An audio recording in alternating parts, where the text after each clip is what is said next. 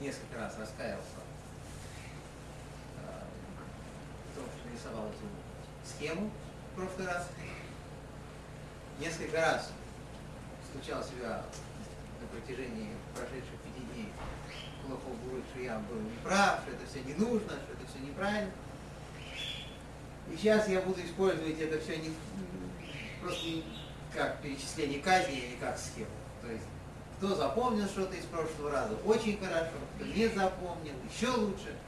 То есть, все эти рассуждения на мистические темы, ну, разве что для очень больших любителей всего этого дела, а мы сейчас будем говорить о простых вещах, все-таки про исторические обстоятельства исхода. Исторические обстоятельства исхода очень сложные. Потому что последние три казни, вот эти Арбе, то есть Саранча, Коша, Тьма и Бухора, казнь первенцев, они, в общем, были обставлены очень сложными и очень странными переговорами между Моше и фараоном. Почему-то в связи с казнью саранчи, когда саранча таки закрыла собой небо и все поела, фараон, вроде бы уже готовый отпустить еврейский народ, потребовал выделить внутри еврейского народа, мы говорили об этом, касту жрецов, людей, которые должны служить Богу, и отправить этих людей служить. То есть как, как у нормальных людей, у которых есть миряне и, соответственно, немиряне. Этих немирян, святых людей, вы, пожалуйста, мне выделите. Представьте список, мы все утвердим, всех отошлем в рабочем порядке. Будете служить Богу в пустыне, как вы того хотите. Мой Шарабейну, естественно, не согласен с этим, потому что еврейский народ должен выходить весь и говорит ему, что пойдут все, даже грудные дети должны идти служить Всевышнему. Такой подход совершенно непонятен для фараона, но не устраивает ни с какой стороны. Начинается э, разговор на повышенных тонах. Фараон начинает кричать на Муше, что никоим образом не отпускает еврейских детей. Детей надо оставить, потому что, как мы тоже обсуждали уже, евреи должны были выходить в те времена, когда звезды показывали нечто страшное. То есть был некий пугающий астрологический прогноз перед выходом евреев, связанный с планетой Марс. Поскольку в старые добрые времена очень многие люди хорошо в этом разбирались, и лично фараон, как опять же написано в Золоте, очень хорошо разбирался в этом астрологическом контексте, он им и сказал, что вам нельзя выходить, это опасно, кровь я вижу, кровь будет пролита, говорил фараон. Предрекаю вам. Поэтому детей пожалейте и оставьте.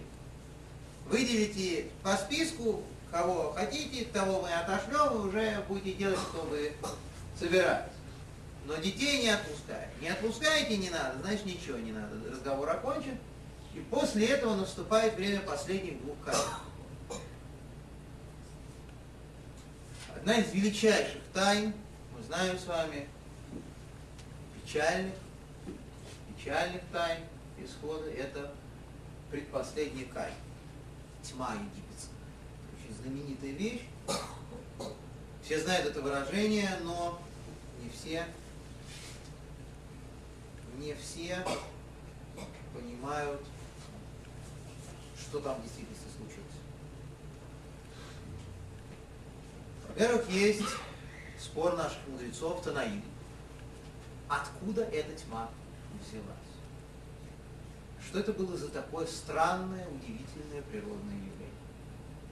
То есть, в принципе, совершенно ясно написано, откуда взялись вши из земли, там, лягушки из воды, град с неба, ну, то есть более-менее ясно. Но откуда вдруг появилась тьма в Египте? Что случилось?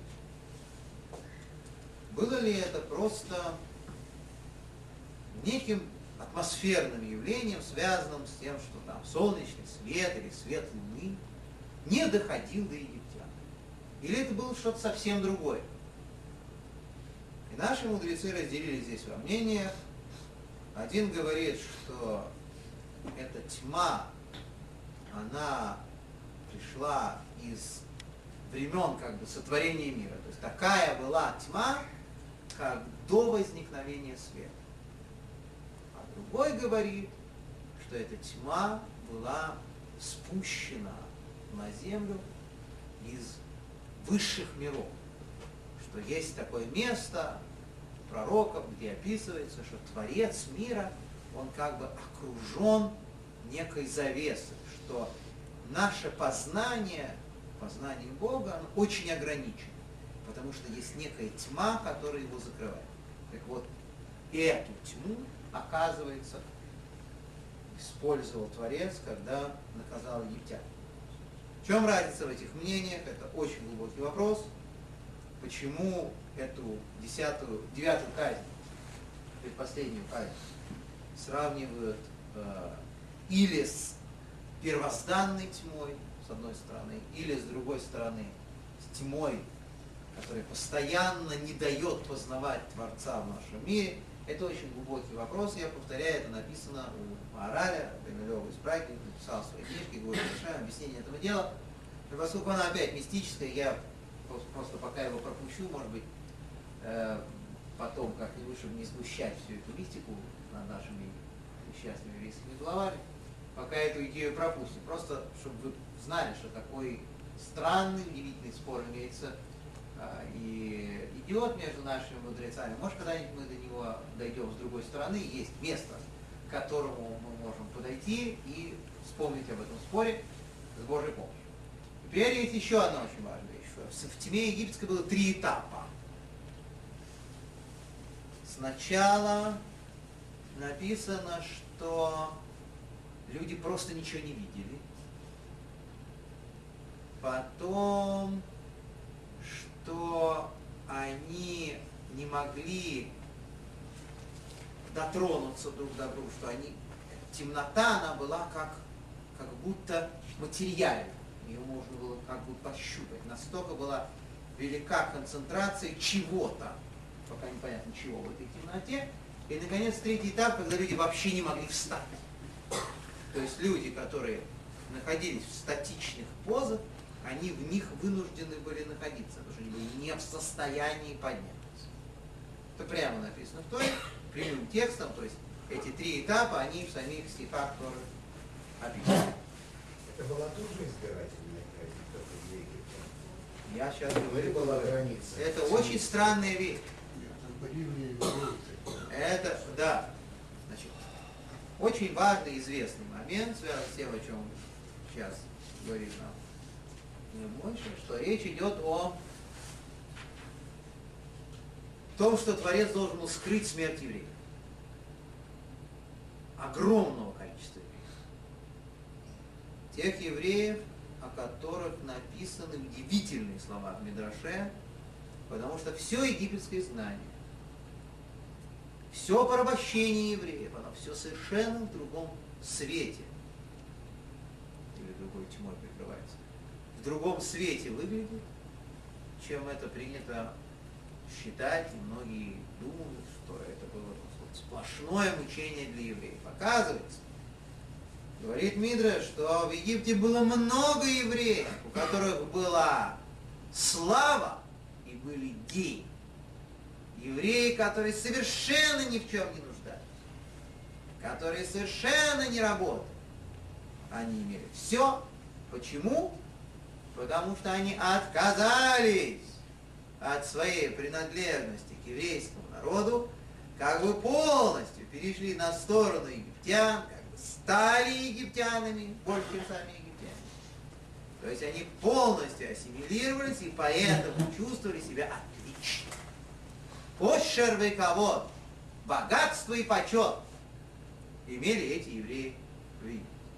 И оказалось, что их было не то, что очень мало, их было очень много, и, может быть, не все имели одинаково большое богатство, но никаких проблем практически во, вс- во, всем, во всем периоде изгнания, во всем периоде порабощения они дали Никаких проблем.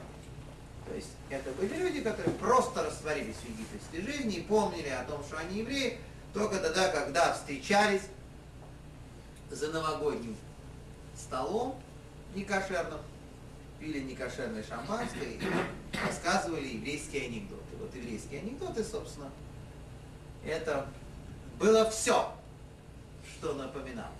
Но, слава Богу, вы знаете, что к нашим советским евреям Бог был гораздо более милостив, чем к евреям в Египте. Исход из Советского Союза, он не был настолько радикальным в этом отношении, но в Египте это закончилось катастрофически. Закончилось это тем, что во время трех дней тьмы евреи этих людей хоронили. Эти люди были поражены эпидемией, то есть они как бы зараженные этой ассимиляцией, они от нее в итоге умерли совсем, то есть, ну, не стало евреев. Физически умерли? Теперь уже физически. Сначала они так долго-долго умирали не физически, а потом уже, наконец, когда уже ничего кроме физического не осталось, уже умерли и физически. То есть так вот они органично, постепенно подохлись. И закончилось это тем, что нужно было немедленно наводить тьму египетскую, что египтяне, чтобы они не видели такое количество еврейских похорон. За эти трое суток рабы, бывшие рабы евреи, левиты все, все, кто только мог, они только делали, что работали лопатой. Ужас. Трое суток похорон.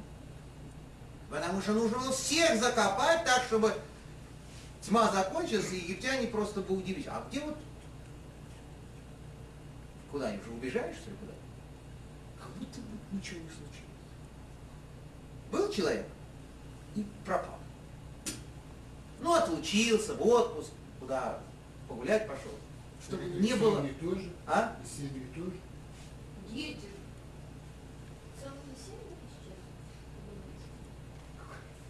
Могила. Ассимиляция. Family Она же как раз с семьями и происходит. Вся семья прямо за новогодним столом, и вместе с этим столом, и вместе с этой елкой, все пришлось закапывать. Ужас! Ну хорошо, они копали, было видно, что копали, или была темнота? В том-то весь фокус. Что египтянам не было видно ничего, а евреям именно благодаря этому было видно все. Значит, это надо очень хорошо понять. Чтобы это понять, надо узнать один удивительный парадокс, который был высказан один из наших, одним из наших великих каббалистов, мудрецов, Равин Мойш Сойфер, Хасам Сойфер, он где-то 150 лет назад всего, потому что 80 он обронил одну фразу. То есть он мог и не говорить, мог бы нам не рассказывать. Но он как-то написал, что некоторые думают, что ад и рай это разные вещи. Что есть какое-то место такое страшное, где на сковородах больших переворачиваются вот грешники, и замечательные, где сидят такие блаженные праведники прекрасные, все сплошь с белыми бородами, с длинными пейсами, на которые только вот, чтобы не наступить случайно. И наслаждаются сиянием Всевышнего. Ничего подобного, это все неправильно. Ад и рай – это одно и то же место. Совершенно одно. Просто дело в нашем восприятии. Что для них для нас. Да, душа грешника попадает в это место и страдает так, что, не дай Бог, даже человек не может представить себе, как она мучается. Душа праведника попадает в это же место и чувствует себя, такие наслаждения испытывает, что мы тоже таки не можем себе представить. В чем здесь дело? Дело просто в состоянии души. В прямом и в переносном смысле этих слов. Состояние души. Ну, как на земле. Ну, ну, примерно, да, примерно, да. То есть, для одних вот так, а для других да. как обычно. Да. Вот вы когда говорите слово тьма, вы, вы подразумеваете отсутствие света или что-нибудь другое? Сейчас я буду долго рассказывать, что я подразумеваю. Ну, если- Это очень сложная вещь, что я подразумеваю. Я подразумеваю состояние природы, в котором одна нация, потому что так запрограммировано это состояние природы, такой мистический фокус происходит. Одна нация, она не видит ничего, еще стать не может. А другая именно в этом состоянии, она как раз видит все и гораздо больше, чем раньше. Так, То есть- просто египтяне на три дня ослепли? Дело не в том, тогда почему евреи прозрели так сильно. Значит, там же была какая ситуация. Этот свет и эта тьма, свет у евреев и тьма у египтян написано прямо в свитке Тора, да? Э, у- А что у людей Израиль, а на сыновей Израиля, а я от бы, вот что там был свет в их жилищах. То есть какой-то особый свет. Говорит наша традиция, мы это очень хорошо знаем из наших мистических, опять же, книг, что в этой, с этой тьмой был совмещен так называемый ураганус, скрытый свет. Тот удивительный первозданный свет, который был создан Творцом на заре э, сотворения. Мы говорили об этом, что этот свет был создан, первичный духовный свет, абсолютный свет, которому нет преград, который совершенно не ограничен рамками материального мира. Потому что наш свет что? Вот он здесь светит, а за стеной его уже не видно. Какая-то несчастная стена, материя ограничивает свет, не дает свету пройти. Это неправильно. Изначально так не было. Свет он имел вот эту вот удивительную рентгеновскую, как сегодня говорят, природу. Он проходил через все. Свет был абсолютен. Для него не было никаких преград в материальном мире. Такой свет был создан. Но он был спрятан, потому что он слишком хорош. Здесь его включили. Что получилось? Что для одних людей он превратился в такую массу, в такой ужасный сгусток темноты, из-под которой они встать не могли. А для других людей, так было спроектировано, спрограммировано состояние природы, для других людей он был как раз этим абсолютным светом. И евреи ходили по любым кварталам египетским и видели все, что находится внутри. Дома были прозрачны, именно поэтому евреи смогли все египетское добро вывести. Только поэтому. Нет, они ничего не украли. Но, когда они приходили в ночь казни первенцев, при казни первенцев, и говорили, так, вы нам должны золото, мы вас, у вас берем займы, отдавайте золото. Те уже были совершенно деморализованы после казни первенцев. Но, естественно, каждый уважающий себя египтянин говорил, нет у меня золота, открой вон тот шкаф! Гад. 17 год.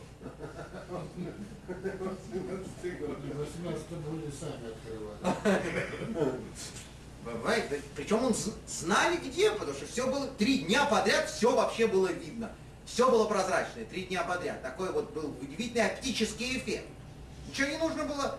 Это самое, экспроприация экспроприаторов, давайте искать, стульев что-то выворачивать. Ничего не надо. Все было известно, где оно лежит. Все было видно. Поэтому так быстро смогли все это собрать, так быстро смогли это погрузить и вывести. А они отдавали так? Спокойно. Они отдавали взаймы. Потом они придут, пройдут поколения, они придут во времена Александра Македонского, они все время приходят. Недавно приходили. Да, 10 лет все время приходят. А где же... А, да, а мы а- отвечаем на это, что 210 лет без зарплаты, давайте посчитаем. И начинается вот это вот. Оно уже было, в принципе, не раз и не два происходило, это бесконечно, всё на том же самом месте происходит. 210 лет без зарплаты, нет, отдайте нам наши долги. Они нам очень по-божески просчитали, всего несколько триллионов долларов в прошлый раз, вот 10 лет назад. Вот очень по-божески, всего 5% годовых, видите? Выставили нам люди, так сказать, очень, очень, очень, очень мило. С их стороны. А, вот, да, Потому что как брать, а опять они берут процент. Кто, как бы, Они кому, брать. как бы, ну, же ну, были другая совсем. ну, Египтян. Можно же на египтян жениться потом? Это когда они ги- ги- ги- ги- ги- гиюр принимают. Да, Вы немножко как-то вот с хамами. Почему мы с хамами должны быть братьями? Ну, есть самый настоящий. Мицраим первый, сы- ку- второй, Куш Мицраим будут на второй сын Хам. А, Не, не, не, это не, это чужие, это, это хам. Зачем нам дружить? Но, в принципе, в таком случае можно сказать, что любому человеку все люди братья не берут меня процент. Мало ли что, конечно. То есть, как аргумент, оно, конечно, работает, как всегда. Так вот, значит, эта история с тьмой. Одна и та же вещь становится просто э, в зависимости от восприятия ужасно, чудовищной или замечательной и прекрасной. Это на самом деле написано в Талмуде. Прямо. Есть такое место, тоже довольно сложно, в трактате Сука, где написано, мы сами говорили, что Бог э, во времена прихода Машиеха, мессианские времена, вытаскивает солнце из ножен, как меч вытаскивает.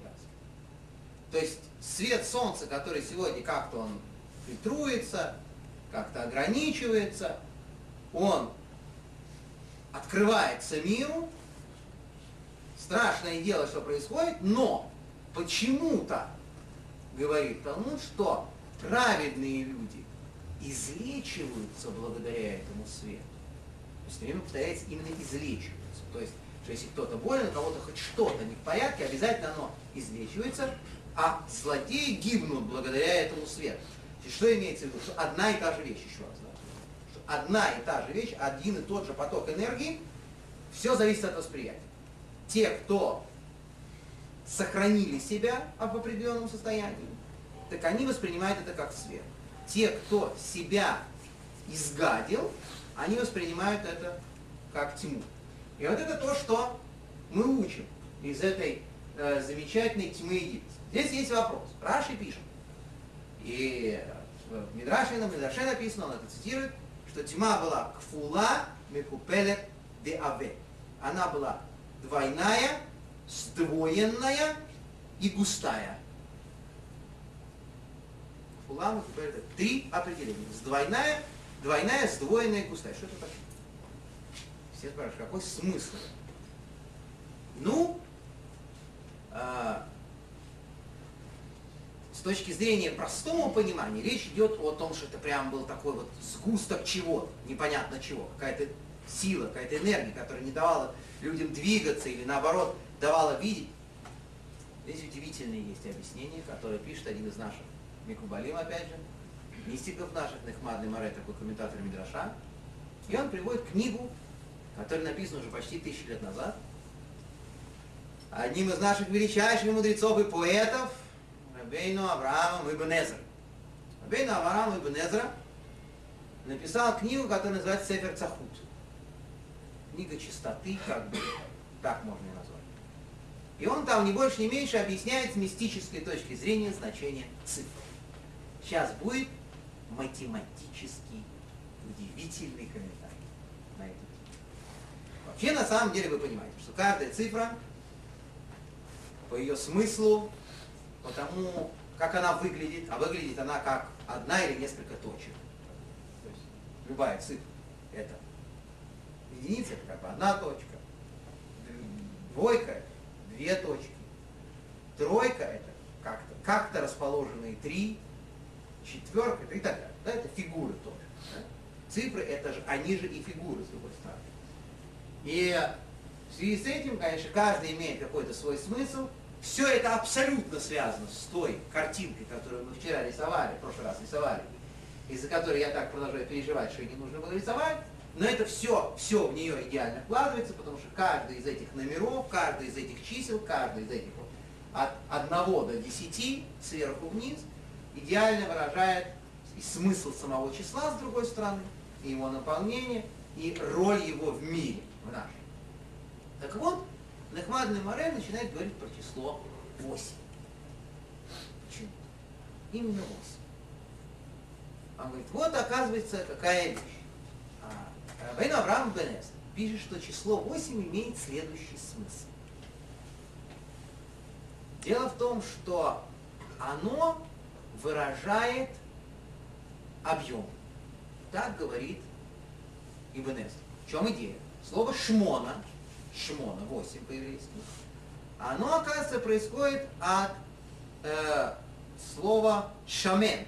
то есть толстый, жирный. Что 8 это от корня жирности, объемности. Очень просто как. Оказывается, значит, чтобы сделать плоскость, нам нужно 4 точки. Да? Нет, это кусочек. Вот, 4 точки, квадрат. Полную, полную, 4, 4, во все стороны. Да? 4 точки здесь. И оказывается, для того, чтобы сделать еще одну плоскость сверху, нужно еще 4 точки, чтобы получить совершенную фигуру четырехстороннюю, да? И из-за этого, когда есть 4 точки снизу и 4 точки сверху, получается полная фигура, получается полный объем, полный объем, в котором э, уже есть везде, в этом объеме, везде есть ширина.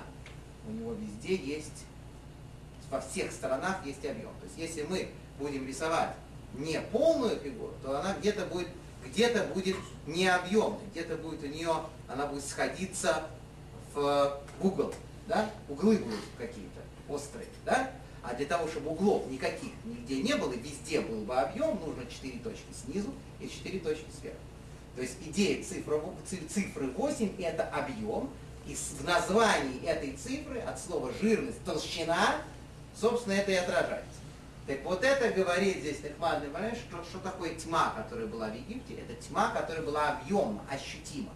Двойная, сдвоенная и толстая. Двойная это одна, как бы, часть квадрата. Сдвоенная это еще две части, еще две линии. И все это еще было толстое к тому.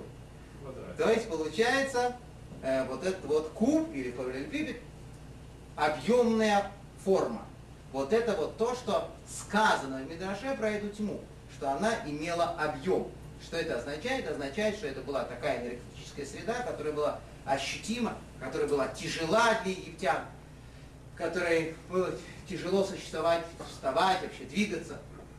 Чему еще это я говорю? Потому что а, получается, что именно вот этот вот, это девятая казнь, которая на самом деле вторая сверху, по подсчету, она включает в себя 8 точек. Девятый камень, предыдущий 8.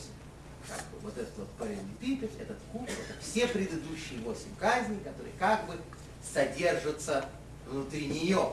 Потому что она охватывает собой своим кошмаром, вот эта тьма, которая навалилась на Египет, охватывает все ужасы, и эти ужасы уже венчаются сверху короной, страшной, совсем, совсем ужасной казнью, вот этим самым убийством первенцев. И это вот то, что а, описывается здесь. Это связано с самим словом Хошек, это связано с, с тем качеством, которое за ним стоит, но это отдельный разговор. Так, теперь, а, как организуется вся эта история? После казни Саранчи они поругались, и Моше уходит. То есть, мы детей ваших не отпускаем, отпускаем только по списку священников.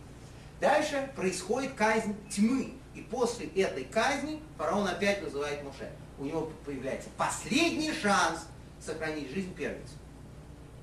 Он предупрежден, предупрежден уже три раза. Нет, два, пока два, сейчас будет три. Что будет казнь первенца. Что все первенцы в египетском народе будут уничтожены, если еврейский народ не будет отпущен на свободу. Его уже два раза предупредили об этом. Тем не менее, значит, он после казни тьмы дает следующие условия. Хорошо, идите все. В конце концов можно понять, евреи хотят взять с собой детей. Почему? Потому что они хотят воспитать их во время служения Богу в каком-то определенном духе. Но если мы своих детей так воспитываем, в советском духе, они хотят еврейском. Ну хорошо, все, пусть идут уже с детьми. Но есть условия. Оставить скотину животных оставить. И это удивительная вещь, с первого взгляда, ну совершенно непонятно.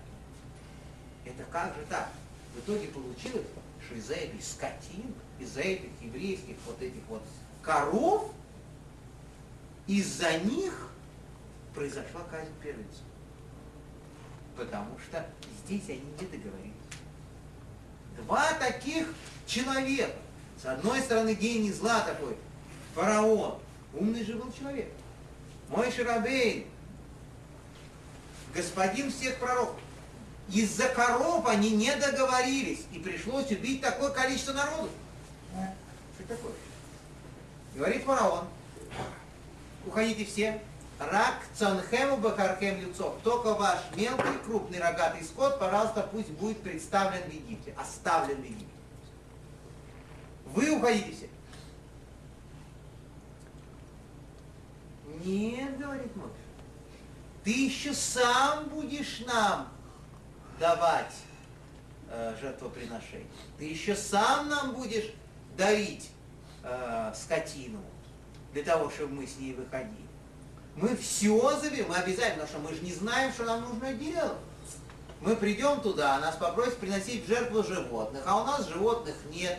Мы их в Египте оставили, конфуз получится. Нет, мы наших коров здесь не оставляем. Нет, оставляем. Нет, не оставляем. И все. И вот на этом пункте с коровой, вы понимаете, заткнулся весь переговорный процесс. Все Это пропало. Бракоразводный процесс. А? На бракоразводный процесс. Да. Нет, им же надо было на чем-то скарб вывозить. Нет, хорошо. Он говорит кру- крупный, мелкий, рогатый скот. Ослов, мулов, берите, лошадей, кого хотите. Но вот коша, барашки, вот, э, коровки. Ну, есть. Ну, есть, да. В принципе, есть надо. Но это был не очень хороший аргумент для фараона. Мы сейчас поймем, в чем дело. Значит, э, объяснений здесь масса. Очень важных очень сложных одно другой стороны. Но есть простые тоже. Простое объяснение в чем? Для фараона было принципиально, чтобы у евреев хоть что-то осталось в Египте. Хоть что-то. Значит, уже детей своих они выторговали. Женщины, дети, старики, все уже уходят в неизвестном направлении что-то там служить Всевышнему. Они же уходят ненадолго вроде бы, да, они же говорят, мы сейчас ненадолго, мы там послужим Богу, не написано и придем. То есть мой Шарабей не мог обманывать несчастного фараончика, да, так вот прям напрямую, обманывать его откровенно. Но он сказал вроде, пойдем послужим Богу. Что это означает? Послужим и вернемся. До сих пор весь сыр-бор идет вот на принцип, что я вас не отпущу, нет отпустишь. И вот на принцип. На три дня какие-то, ну на неделю, ну, ну что, Саша, вроде. Так он боится действительно, что они вообще сбегут. То есть они просто соберутся. Мало того, что они всю экономику нашу, понимаешь, и разрушили, тут всякие гадости нам наделали, они сейчас соберутся и все уедут. В Израиль. Ну как? Как такое можно пережить? Поэтому хотя бы что, пусть корова, как евреи относятся к своей корове. О, он так не относится, может быть, не буду конкретно о членах семьи говорить, не дай бог, да? Но так, как он относится к корове, может быть, он не всем членам семьи относится так. Она кормилица. Членов семьи что возьмешь, кроме убытка? А с коровой? Молоко, сыр, масло, творог, сметана, простокваша. Раба, разве они не преклонялись коровам? Сейчас, сейчас, сейчас, сейчас. Это второе объяснение, это важнейшая вещь. Так сколько с коров всего хорошего получается, в отличие от членов семьи. Поэтому членов семьи, может быть, можно было бы оставить. Но эти, он знает, что если они оставят своих коров, они обязательно к ним вернутся. Потому что эти чувства той, которая дает молоко, дает, а не из-за которой надо брать молоко за время. Та, которая сама дает. Вы понимаете? Это же, это же важнейший совершенно момент в еврейской жизни. Поэтому оставьте, идите. А мы за вашими козлами тут присмотрим. Я, естественно, мой шрам, ну как? Нет, это невозможно. Нам надо приносить жертву. В Почему не сказал, нам надо кушать? Потому что это никуда не годилось вообще. Просто кушать. Что вы не можете... Всю историю Египта евреев кормили вегетарианской пищей. Мясо не давали. Что это вдруг? Сейчас прям мясо. Всю жизнь кушали, понимаете, здоровую вегетарианскую пищу, а сейчас надо на мертвечину потянуло. Ну, пожалуйста, картошечка, огурчики, салатик. У нас сейчас картошка напоминает, почему мы начинаем пасхальный седер с карпас, окунаем картошку в соленую воду. Ну или петрушку, или картошку, у ко- у всякого, у всякого что. Да, но это. Америки привезли. Да. Я имею в виду не э, мясная, не, не тяжелая, приятная, легкая, здоровая пища, чем евреев мучили в Египте. Понимаете? Это еще одно было мучение. Нашего человека оставить без мяса. понимаете? Ни на шабас, ничего, ни бульончик куриный. Это же катастрофа. Да? Вот это вот все. Травой кормить еврея. Еврея, живого человека, да? Понимаете? Одной травой. Так вот, кушали траву, ничего, никто не умер. Плодились как бешеные здесь у меня, говорит фараон. Здоровая пища, хорошо усваивается. Вот это вот, вот, пожалуйста. Поэтому про, про бифштекс можно не говорить. Это бесполезный разговор. Но что? Они говорят, мой Шрабыну вынужден это сказать, что мы должны приносить жертвы, иначе зачем нам эта корова нам нужна, зачем нам эти козлы? Мы будем жертвы козлов, и всех козлов будем только вот постоянно, только и будем. А вот тут, вот тут, вот тут начинается второе объяснение. Египтяне поклонялись животным. Значит, это что делать? Это же делается специально, значит. Значит, евреи специально берут с собой этот скот для того, чтобы они служить Всевышнему идут. Они не Всевышнему служить идут. Они идут над египтянами там издеваться. Это будет антиегипетское такое вот антисоветское сборище специально, чтобы специально над нашей идеологией потешаться. Не будут брать баранов, которые для нас священные животные. Будут их там резать, издеваться. Это вакханалия будет. Антиегипетское безобразие там будет происходить, и только для этого они выходят. Если бы не для этого, если бы не издеваться над нашими священными животными, они бы пошли бы, они бы оставили бы спокойно это все. Так он нам честно, он сам говорит, он, сейчас только что сказал, что мы будем резать вот это. Это тонкий вопрос. Дело в том, что, конечно, простой народ да. Но жречество, которое как раз насаждало это вегетарианство, у них были специальные внутриведомственные стада. Мы об этом говорили, что как только появились евреи в Египте, и фараоны еще были тогда чудные отношения с Иосифом, он тут же вызвал братьев Иосифа и сказал, дорогие мои, вот вас тут нам не хватает. Вы пастухи, профессионалы, у нас тут кое-что, кое-где есть, не будем говорить, что не будем где. И нам это нечто надо пасти. Нам за этим нечто надо заботиться. Чтобы оно жирнело, и чтобы у нас был свой, никому неизвестный, незаметный внутриведомственный бифштекс по празднику. То есть они кушали, они хорошо питались и разнообразно, жрецы и фараон. Но народу было это в тот период абсолютно запрещено, потому что это называется резать священных животных, чуть ли не богов своими руками порешать. Это было нельзя. И, э, конечно, когда мой Шарабейну объявляет такую вещь, что мы будем там жертвы приносить, у фараона как бы открываются глаза. Ага, ну теперь все понятно. И это просто будет такое антигосударственное выступление, когда все собираются, уходят, и на этом антигосударственном выступлении все вместе хором издеваются над нашим строем. Понимаете? Как на. Да.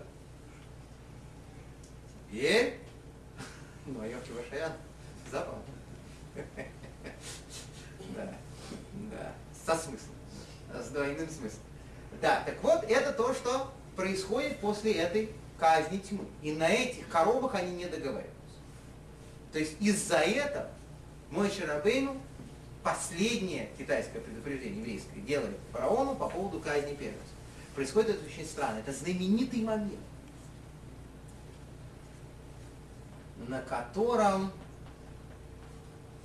несчастный человек, когда-то бывший прекрасным еврейским мальчиком, но неожиданно для всех ставший великим еврейским ученым, Барух, он же Бенедикт Спиноза, Спиноза, Д. Спиноза, поточнее, он на этом споткнулся. То есть не то, что он споткнулся, он это приводил в качестве примера того, как эти талмудисты все, раввины, которые меня выгнали, как они все извращают, и как они все неправильно трактуют. Вот эти раввины, пишет Спинов, что они говорят? Они говорят, что Бог не может говорить с пророками, когда у пророков плохое настроение. Вот что придумали раввины, да? Талмуде у них там написано, что если пророк грустный, если он в трауре, если он в гневе, то Бог уже с ним не разговаривает. Невозможно. Он должен быть в состоянии радости от исполнения заповедей. Откуда это учится? Ну, это, в принципе, известная вещь. Дело в том, что однажды был случай очень такой классический, в книге Млахим, в книге царя написан, когда пророк Илиша, один из наших пророков, был э, приглашен к двум царям, израильскому и иудейскому, тогда было два царства, Израиль и Иудей, Иошафату и Йораму, с двумя этими царями он там встречался и должен был им выдать пророчество. Но когда он увидел физиономию израильского царя, злодея, очень нехорошего человека, он начал на него, если бы я не уважал твоего иудейского коллегу из Иудеи, я вообще с тобой не разговаривал вообще, и он не мог ничего сказать. Никакого пророчества у него не было, потому что это физиономия этого царя израильского у него сбила все его, понимаешь, и пророческие настрои. Все, все пропало. И пригласили музыканта, написано. И когда музыкант заиграл, пророк постепенно успокоился. Как-то так. И морда. И выдал пророчество. Значит, отсюда мы учим, говорит Талмуд, что нужно для того, чтобы иметь канал, ничем его не засорять. Всякими вот этими неприятными своими ощущениями, все мне плохо, у меня плохое настроение, я недоволен, все, вот это, это никакого канала, никакой связи с Богом установить в таком состоянии невозможно. В состоянии спокойной, гармоничной радости от исполнения заповедей Всевышнего и от гармонии окружающего мира. Вот в этом состоянии мы с вами можем держать какую-то связь с Творцом. Так написано в Талмуде. И говорит Спиноза, это неправда. Я вам сейчас это докажу. И откуда он доказывает? Из вот этого вот момента между тьмой и первенцем. Что там конкретно происходит? Моше Рабейну получает от фараона после этого скандала со скотиной, получает от фараона такие слова, что, мол, уйди отсюда, и ты больше никогда меня не увидишь. Я тебя сюда больше вообще никогда не приглашу. Шел вон отсюда. Это вот конец речи фараона. Тут бы ему и выйти. И сказать, ну ладно, нет так нет. Вот происходит странная вещь. В этот момент, когда фараон вызверился на Моисея, Моисей, мой Шрабейн, получает пророчество. Еще какое пророчество? Он получает пророчество о казни первенцев целиком. То есть как оно будет, что в полночь Творец как бы откроется внутри Египта, и в одну и ту же секунду, в одно мгновение умрут все первенцы. От человека до скота. Все первенцы умрут в Египте. Потом он получает вторую часть пророчества, что когда вы будете уходить из Египта после этой казни, казни первенцев, вы не будете уходить с пустыми руками, ты должен организовать, Мойша, это все говорит Всевышний, ты должен организовать, чтобы все было как следует, по порядку, чтобы евреи собрались, пошли к египтянам, стройными рядами, организованно, забрали деньги, сложили, собрались и уехали.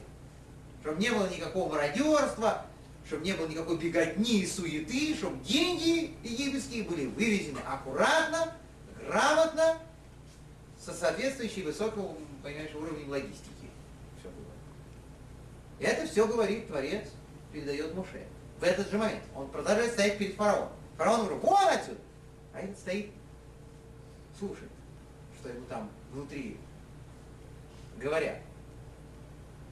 И после этого Моше докладывает фараону нужную часть от этого пророчества. То есть он его предупреждает о казни первенцев. Да? И после этого написано в Торе «Боецеми им поробы фараов» и вышел от фараона в гневе. Ага, говорит Спиноза. Видали? Вышел в гневе от фараона, а только что получил пророчество. Врут раввины. Заводят в заблуждение еврейский народ, что ну, пророчество нельзя получить в состоянии гнева. И очень интересная вещь, это э, очень важно осветить этот момент, потому что, как говорится в таких случаях, кое там усанейну, чтобы все подохли наши ненавистники, которые нам, нас постараются, постоянно стараются оболгать. Это ужас такой. Тут в, в этом аргументе против наших мудрецов, тут два вранья. То есть было бы одно, еще было бы как. Во-первых, нигде не написано, что пророчество не приходит пророку в гневе. В трауре нет, а про гнев ничего не написано вообще. То есть этого слова нет в Талмуде, там, где он, значит, на нас нападает, что вот на, у них там написано, нет этого слова. Слова гнев нет. Про траур, да. Человек находится в трауре, у него канала связи с Богом, к сожалению, прямого нет. Но если он находится в гневе, это еще неизвестно, во-первых. Это первое вранье. И второе вранье. Ну тут мы можем допустить, что Спиноза просто немножко не доучился, ему так показалось, что он когда-то в Талмуде что-то прочитал, он таки да, немножко не доучился. Но вторая вещь, это просто ошибка. Это такой прям очевидный момент. Когда в Торе написано «И вышел Моше в гневе», это означает, что он только вышел в гневе. И ничего другое. Это одно из простейших правил понимания Святой Торы. Когда Тора говорит, произошло событие такое-то тогда. Это не означает, что оно произошло тогда-то и немножко потом, или немножко до этого. Если Тора говорит, произошло вот такое событие тогда-то, это означает только то, что там написано. Вышел в гнев. Как раз отсюда и надо выучить, что а то, что было до этого, все было не в гневе. Потому что он только вышел в гневе от фараона. Почему? Очевидно почему. Потому что вообще состояние гнева запрещенное состояние. В нем вообще еврей не может находиться. Как это так? Моше вышел в гнев. Это был некий такой театральный момент. Он все-таки хотел таким образом как-то достучаться до фараона, потому что до этого он с ним разговаривал всегда очень. Ты знаешь, вот вас там вся река у вас вот, сгниет, а вот потом вас будут кусать, а вот ты знаешь, у вас будут такие неприятности, такие неприятности, вся скотина сдохнет. Вот так спокойно ему все это, без, без нажима он все это ему излагал. А сейчас вот он решил, ну наконец, ну надо же до него как-то достучаться. Он решил, сейчас как я, и как же дверью ступит, шлепнет. Постоял. Не действует. Даже это не работает.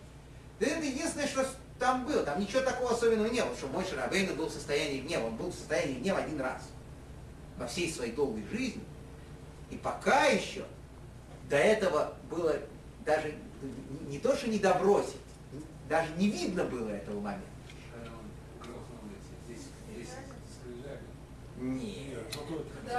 Скрижали это он элегантно выкинул. Спокойно. Да? А? Когда? Когда по скале ударил. Да, но он разозленный был. Как- Вот это был единственный раз.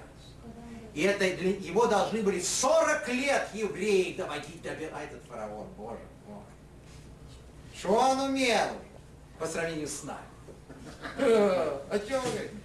Евреи 40 лет уничтожали, выжимали, так и так, и как ты хочешь, и такое придумали, что даже современному поколению евреев иногда становится удивительно. Какие все-таки у нас предки были изобретательные люди. Вы понимаете? Что мы все-таки до этого не додумались.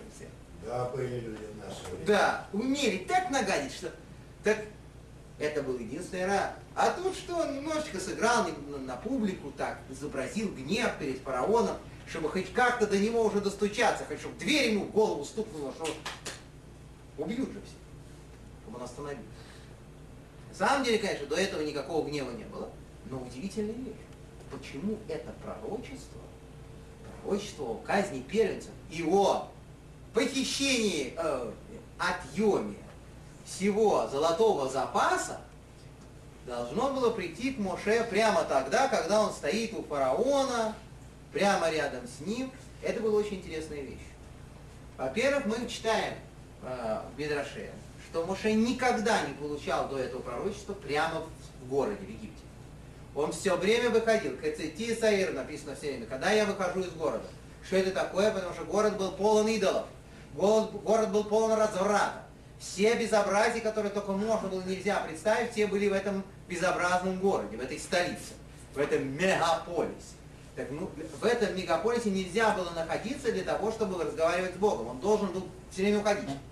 А вот здесь почему-то меняется картина совершенно. Он почему-то получает пророчество прямо на месте. И не только, не только в городе, а прямо в этом фараоновом дворце, где все это идолопоклонство гнездится, где все это безобразие происходит, он прямо тут получает информацию от Творца. Что случилось-то? Оказывается, Творец написан «Ло их бы мой самец». Мы все время читаем это в Йом Кипур, читаем «Ло их поезд бы мотамет», что Всевышний он не хочет, чтобы мертвый умирал. Такая молитва замечательная. Как это так? Если он уже мертвый, значит он уже умер. Если Всевышний не хочет, чтобы он умирал, значит он еще некоторым образом живой. Ну, как-то надо понять, что Всевышний не хочет, чтобы мертвый умирал. Оказывается, мертвый. Человек, который называется мертвым. Это какой-нибудь злодей-урод, который уже наработал, что его должны были 25 раз уже разрезать на несколько частей, покрошить и четвертовать, и что уже не знаю, что с ним Но Творец не хочет, чтобы он умирал без раскаяния. Он уже давно считается мертвым. Он уже так называется. Но Творец все время тянет и ждет это. И про всех это, это мы учим в удивительные, удивительные места в том. Кстати, Сангедрин, в последней главе мы, мы читаем примерно такую же историю про Санхирива, про сирийского царя, чудовище, которому написано, говорит там один из наших Амраим Рабиавова, говорит, что если бы не было такое написано, нельзя было бы это вообще сказать вслух, что Бог пришел к Санхириву лично. Как? И, и Санхириву представилось, что с ним разговаривает некий старик. И этот старик начал ассирийского царя, который уже к этому моменту потерял все свое войско, у него уже умерло это войско от эпидемии непонятной у стен Иерусалима. Он уже Иерусалим не взял. И он уже остался один со своими двумя сыновьями. И Бог пришел к нему и сказал, знаешь что, скройся. Ты должен изменить свою внешность, потому что тебя будут искать, тебя убьют. Мол, тебе уже достаточно того, что ты потерял всю свое войско, что ты потерял всю свою силу. Если бы не этот идиот, который пошел и нашел доску, доску элементарную, ну, достаточно мистическую, особенную доску, поставил ее перед собой в качестве идола, начал ей поклоняться и обещать, что если все будет хорошо, если он снова будет иметь славу, так он этой доске, этому Богу принесет жертву собственных сыновей, если бы он не начал это обещать, он бы мог скрыться, и если бы он следовал советам Всевышнего. А он поставил эту доску, поклонился ей, еще так, с, так, с, с таким самозабвением воспроизводил этот ритуал, что один из его сыновей его услышал. И его сыновья его убили.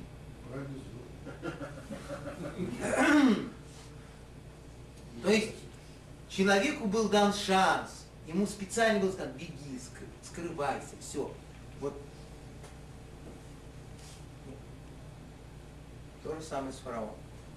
Вот здесь, когда уже разговор окончен, и что осталось сделать? Осталось просто исполнить ритуал, в казнь первенцу. Мой Шарабей, мы забираем наших козлов. Нет, вы не забираете ваших козлов. А пошел ты отсюда, и чтобы я тебя больше не видел. Ну хорошо. Как говорится, не договорились. До свидания. И Моше Рабын уже до свидания, уже ходит. Все. Фараон ему сказал, выйти, надо выходить. Разговор закончился совсем. И тут Творец мира начинает спасать Египет, спасать этого фараона. И тут, в этом месте, где никогда не было пророчества, никогда, это место идолов, это место грязи и разврата, Бог обращается к Моше и говорит, стой, подожди. Расскажи ему еще раз. Что будет, какая будет страшная ночь, расскажи ему еще раз. Я попробую еще раз. Прямо. Удивительное место. Но написано в Талмуде в трактате Шаббат, что наши люди всегда сталкиваются с этим явлением. Что такой человек, как фараон египетский, такой злодей, он не раскаивается. Он не может этого сделать. Мы знаем с вами, что закончится тем, что дальше сможет сделать. Но в этот момент, пока, пока он сидит на троне, пока вот это вот, как Александр Сергеевич Пушкин, я царь еще, с диким криком. Он еще не готов никаким движением. И написано на эту тему в Талмуде, Шоев, что злодеи обилу бы пиской шергеном, даже у входа в ад. Эй, нам хозрим бечува, не, не раскаиваются. То есть их уже заталкивают туда. Уже все, а он все продолжает стоять на своем. Ну ничего, как-нибудь проскочит. Вот такое настроение. Всегда настроение бодрое, силы много, всегда готов. Очень мужественные люди, там, где не надо. Вот это мужество, это стойкость в данном случае отличает фараона. Ему специально дается шанс, последний раз, последнюю минуту. Мы уже говорили, с этого началось. Когда Моше впервые пришел, фараон ему сказал, что в конце будет вот это. В конце всех убьют. В конце все умрут. С самого начала. Давай не начинать. Давай прям вот отсюда не начинать, чтобы сюда прийти. А? Нет, не давай. Ну хорошо. И вот эти последние минуты, страшные минуты, они в жизни многих людей бывают. Минуты, когда вот-вот должно произойти что-то очень плохое с человеком. А ему все-таки лишний раз дают последнее предупреждение. Потому что милость Всевышнего безгранична, как мы знаем, вечна и безгранична. Последний раз как-то вот что-то такое происходит в жизни, что намекает человек, может, туда не надо идти, может, это не надо делать. Но разве можно воспринять такой сигнал, когда ты уже собрался, когда ты уже разбежался, лбом в стену бежать? И ты не можешь остановиться, конечно. Голову разбиваешь.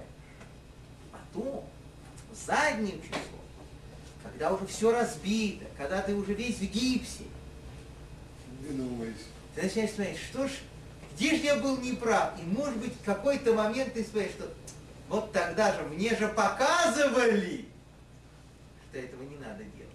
Создавалась ситуация, которая сама подсказывала мне, что ну не надо, уже было плохо. Зачем надо делать еще хуже? Это очень известная вещь.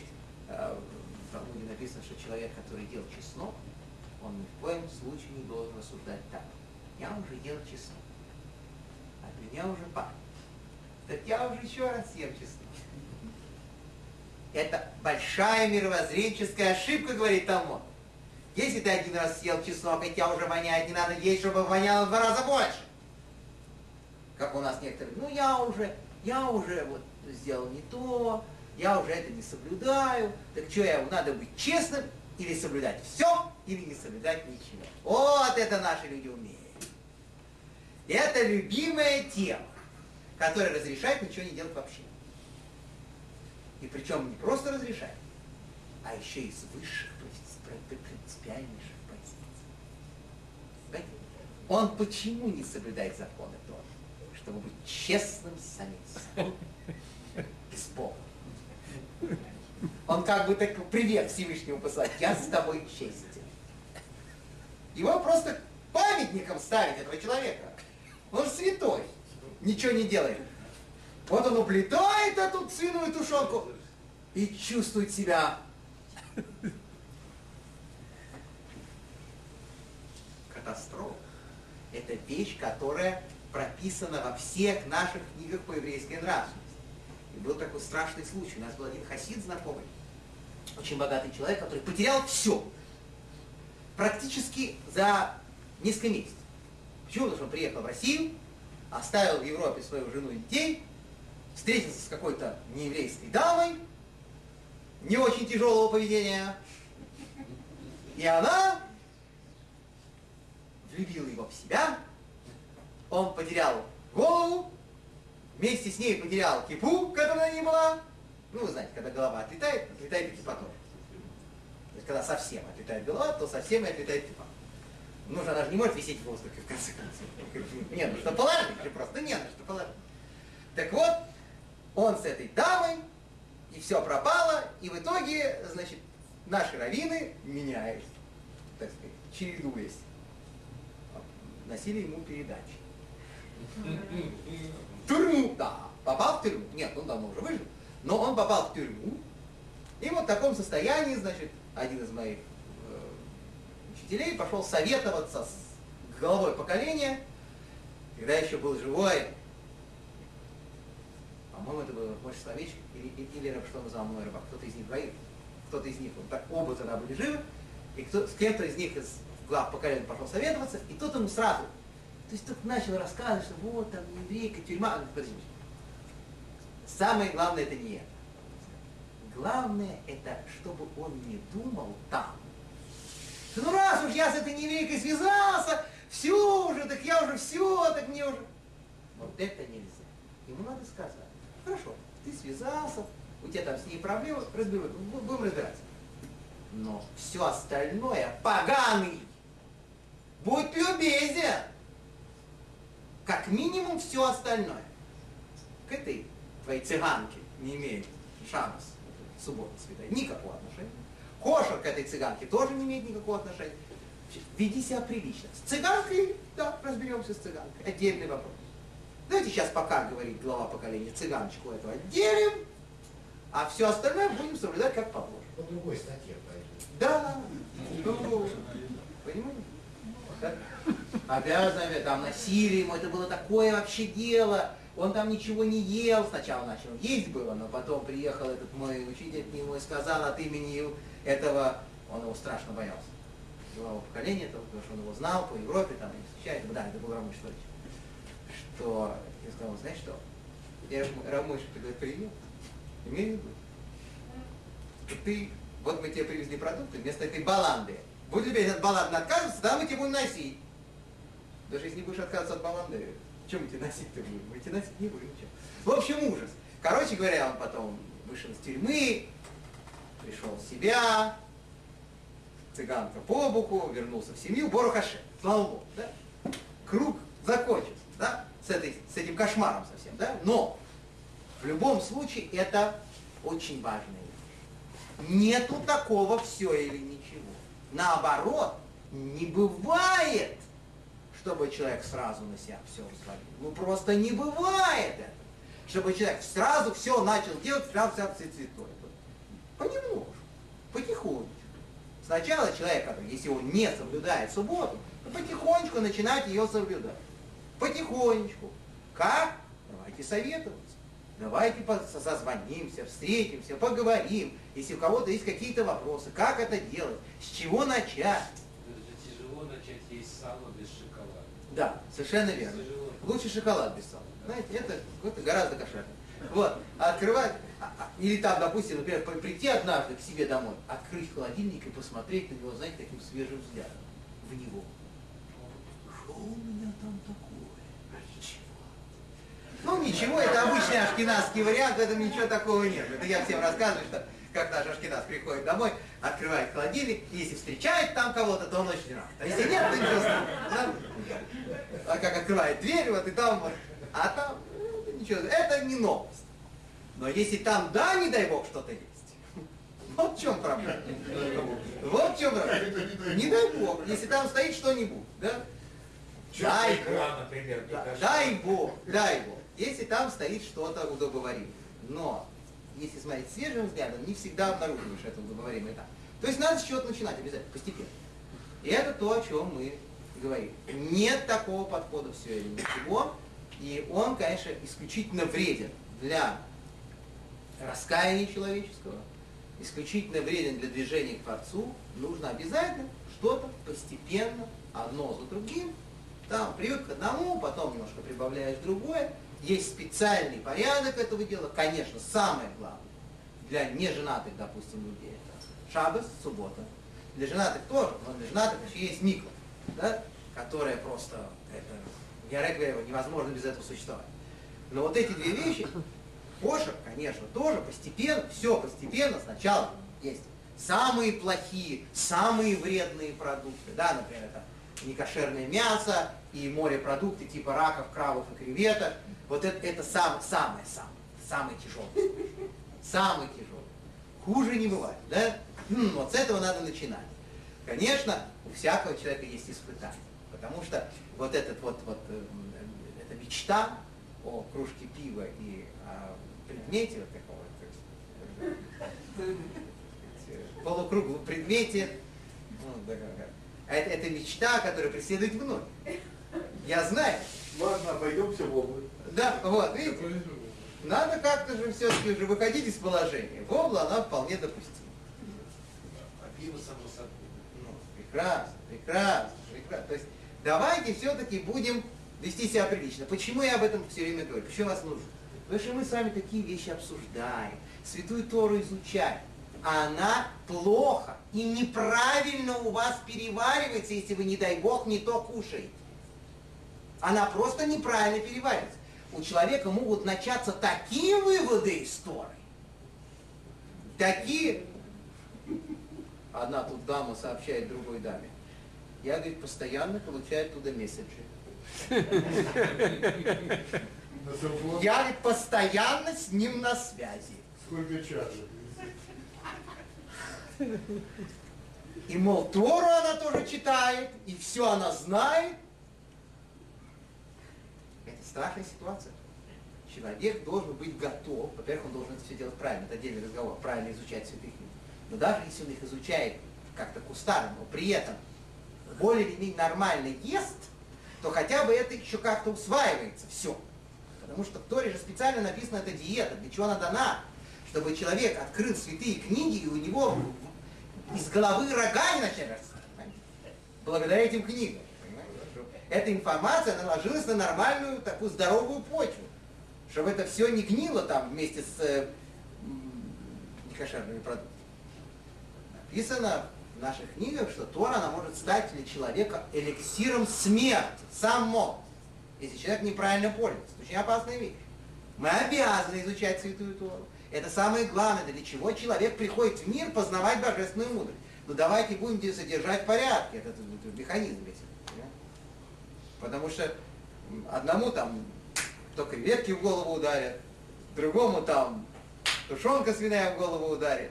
И постоянно у нас какие-то происходят неправильные вещи, не понимаю. Нужно обязательно сохранять голову в порядке. Это очень сложная и важная вещь. Поэтому, конечно, то, что мы сегодня обсуждали, э, и вот этот шанс раскаяния, последний шанс, который получил фараон, удивительный момент. Мы не должны пропускать намеков. Перед всеми неприятностями, перед большими потерями, не дай бог, как финансовыми, так и человеческими, обязательно где-то есть какой-то намек.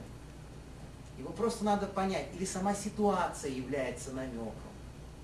Или какие-то встречи с людьми дают эти намеки. Нужно обязательно быть внимательным в жизни, все видеть. Мы как-то тут недавно обсуждали, что человек, к сожалению, очень многого не замечает. И это связано, как говорят наши мистики, Шориш Мишмосы, с, с корнем его души. То есть, например, один человек замечает одно, другой другое. Почему? Не потому, что просто так случилось, а потому что, допустим, вот из этих десяти уровней душа человека связана с каким-то из них, больше, чем с остальными.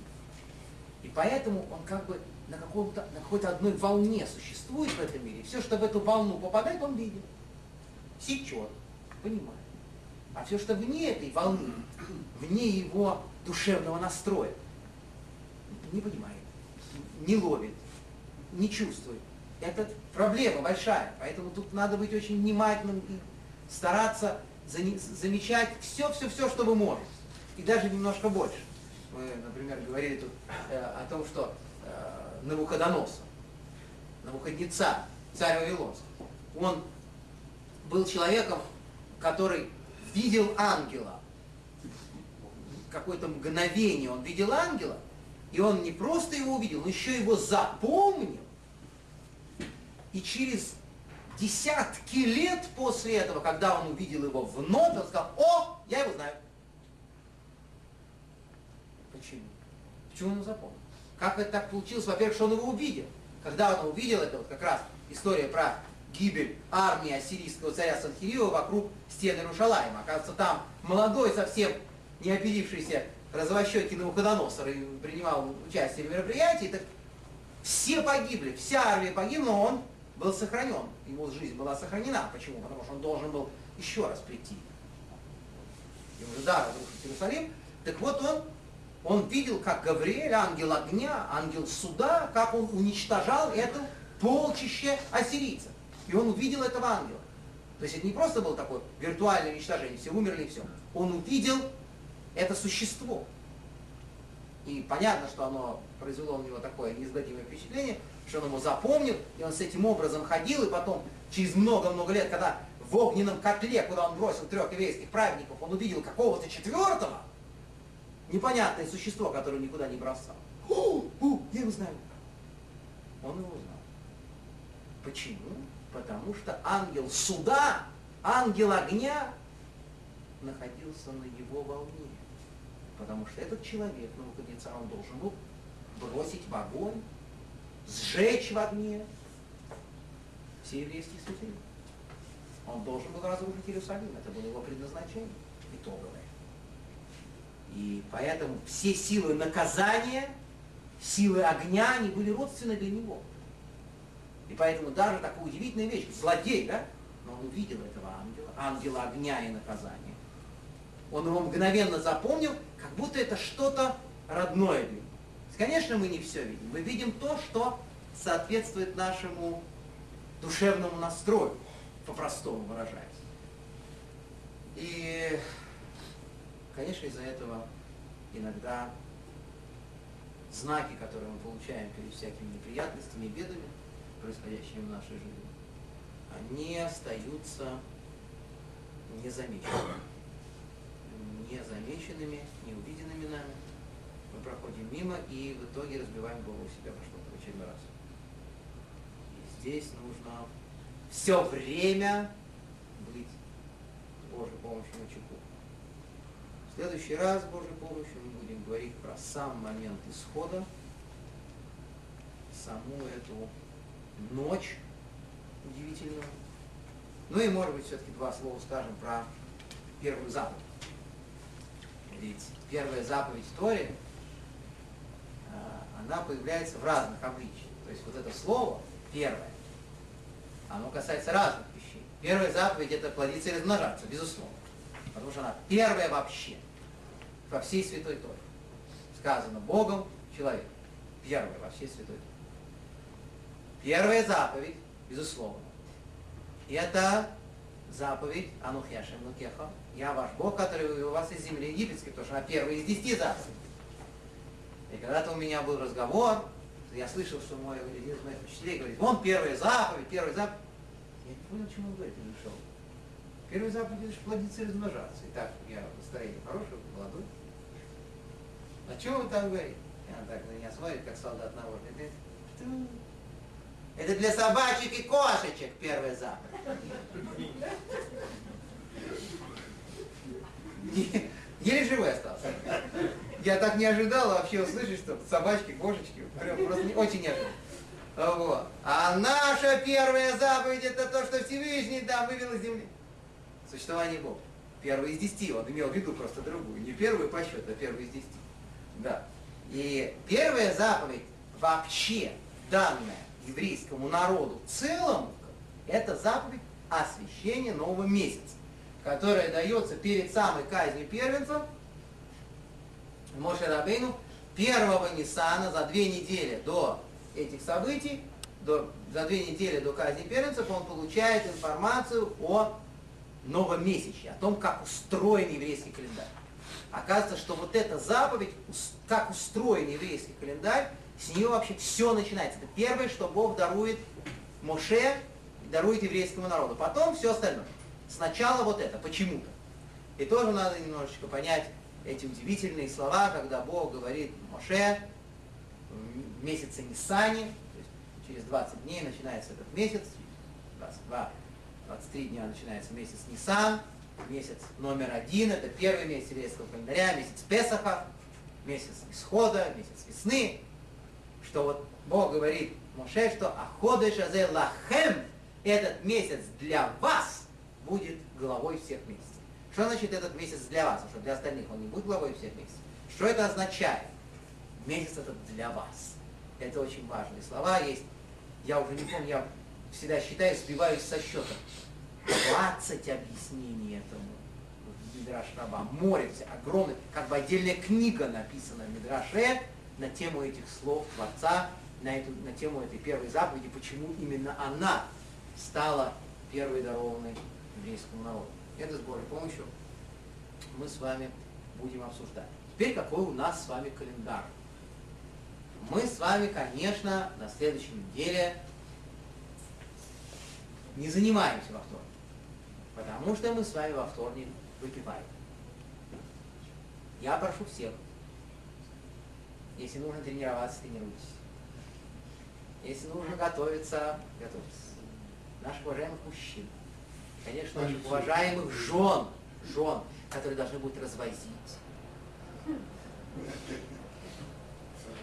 тела, очень точное слово, тела. Такие вот тела, как говорится. Я привезу. А, вот. А, Мы должны с вами обязательно, с Божьей помощью, пять, хотя бы в пол шестого вечера, потому что это надо делать еще когда светло начинать, собраться, сесть за стол и пуримскую трапезу, где нужно напиться для того, чтобы не отличать Мордыхая от Амана, не отличать добро от зла. Ну, мы обязательно во время этой трапезы будем говорить, какой смысл, почему один раз в год обязательно должен дойти до такого состояния. Но один раз. Э? Не каждую сутки. Да. И не каждую субботу три раза. Понимаете? То есть у нас есть некоторые, которые рекордсмены. Каждый из трех трапез, они совершают победу над собой, над окружающими. Это не совсем то, к чему призывает Святая Тора. А, Оно раз в год очень важно хорошо закусывать. Потому что иначе будет вредно, очень плохо, там сразу много э, хорошо Вредно будет не сразу. А? Вообще мерило очень важно. Чем больше человек э, плохо, чем хуже человек себя чувствует потом, тем, значит, более неправильно он исполнял эту заповедь. Я знаю, я это видел своими глазами, что люди, которые не пьют, ну, вообще, ну, то есть, ну, мой учитель, далеко за примером ходить не надо. Значит, после Пурима, утром он приходил первым в Ешиву в таком состоянии, как будто вообще. Ну вообще. А у нас что же? Люди же вывешивались из окон, вот так висели, лежали, все. Ну, то есть люди исполняли заповедь. Люди исполняли. И он такое творил, этот Пурим, он выпивал и прыгал по подоконникам, и залезал на шкафы, и вообще не знаешь, что он делал вообще. Утром он был первый на молитве, еще уборщица с дикими глазами, с дикими глазами уборщица, как они могли это здесь сделать? Заканчивала свою работу, видишь. привет, а он уже был на месте, и все, и был один раз, когда я успел. Я был счастлив этим безмерно, что я его опередил, хотя мне было очень плохо, а ему было очень хорошо. Но я просто решил его опередить. А, вот, А вы, конечно, наверное, не уходили. а? Нет, я пришел, и, как сейчас помню, уборщица, я вижу, пианино стоит, я сел, стал наигрывать что-то на пианино рядом с, с- с помещением Ешивы. И вот через буквально три минуты после того, как я начал играть, появился Рэби, свеженький, замечательный, все. А потом начали выползать люди. Люди на урок. Из, из каких-то мест, какого-то совершенно ужасном состоянии. Вот. То есть это важно. Если человек исполняет заповедь и делает это правильно, то ему должно быть потом хорошо, а не плохо. А если ему плохо, значит надо тренироваться и правильно себя настраивать. Это очень момент. А вы в это уже поступили как Кобзон. Да. Мы же играли не на бис, а на зло. Во-во-во. М, Да. Есть такой, есть такой метод игры, но э, это не касается нашего э, грядущего концерта. До этого, до, до пьянки, я значит, еще раз всех приглашаю, у нас будет э, один раз в год ностальгический вечер.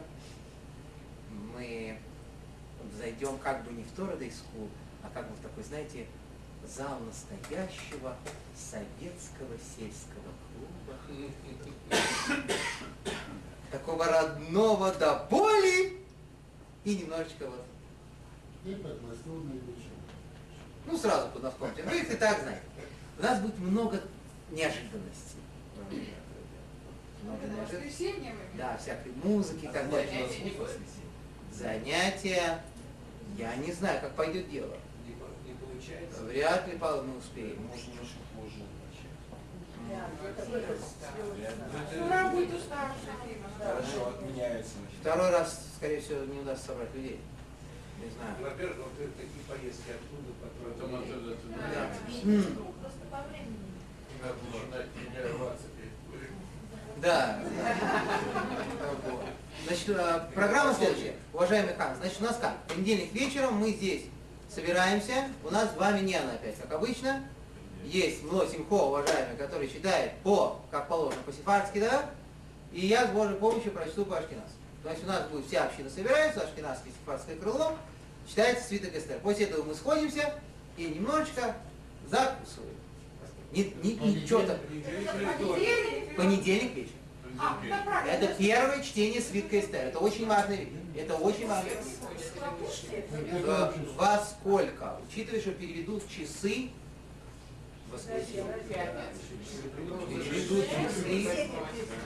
Запомните, пожалуйста, чтобы не приходить на концерт на час позже или на час раньше. И воскресенье. Когда как? А и перевод теперь не, в начале апреля, а они на две недели вперед. Вместо пяти лет ушло четыре. Временами. Вот. Можно вопрос по теме? Когда евреи были в рабстве, эти рабовладельцем был только один рабовладелец, фараон, или отдельные египтяне были рабовладельцами? Вообще говоря, рабство евреев имело очень централизованный характер. То есть не то, что у них были разные или рабовладельцы или один. Это был народ, были люди, которые э, были приставлены к определенной работе. И за этим следило государство.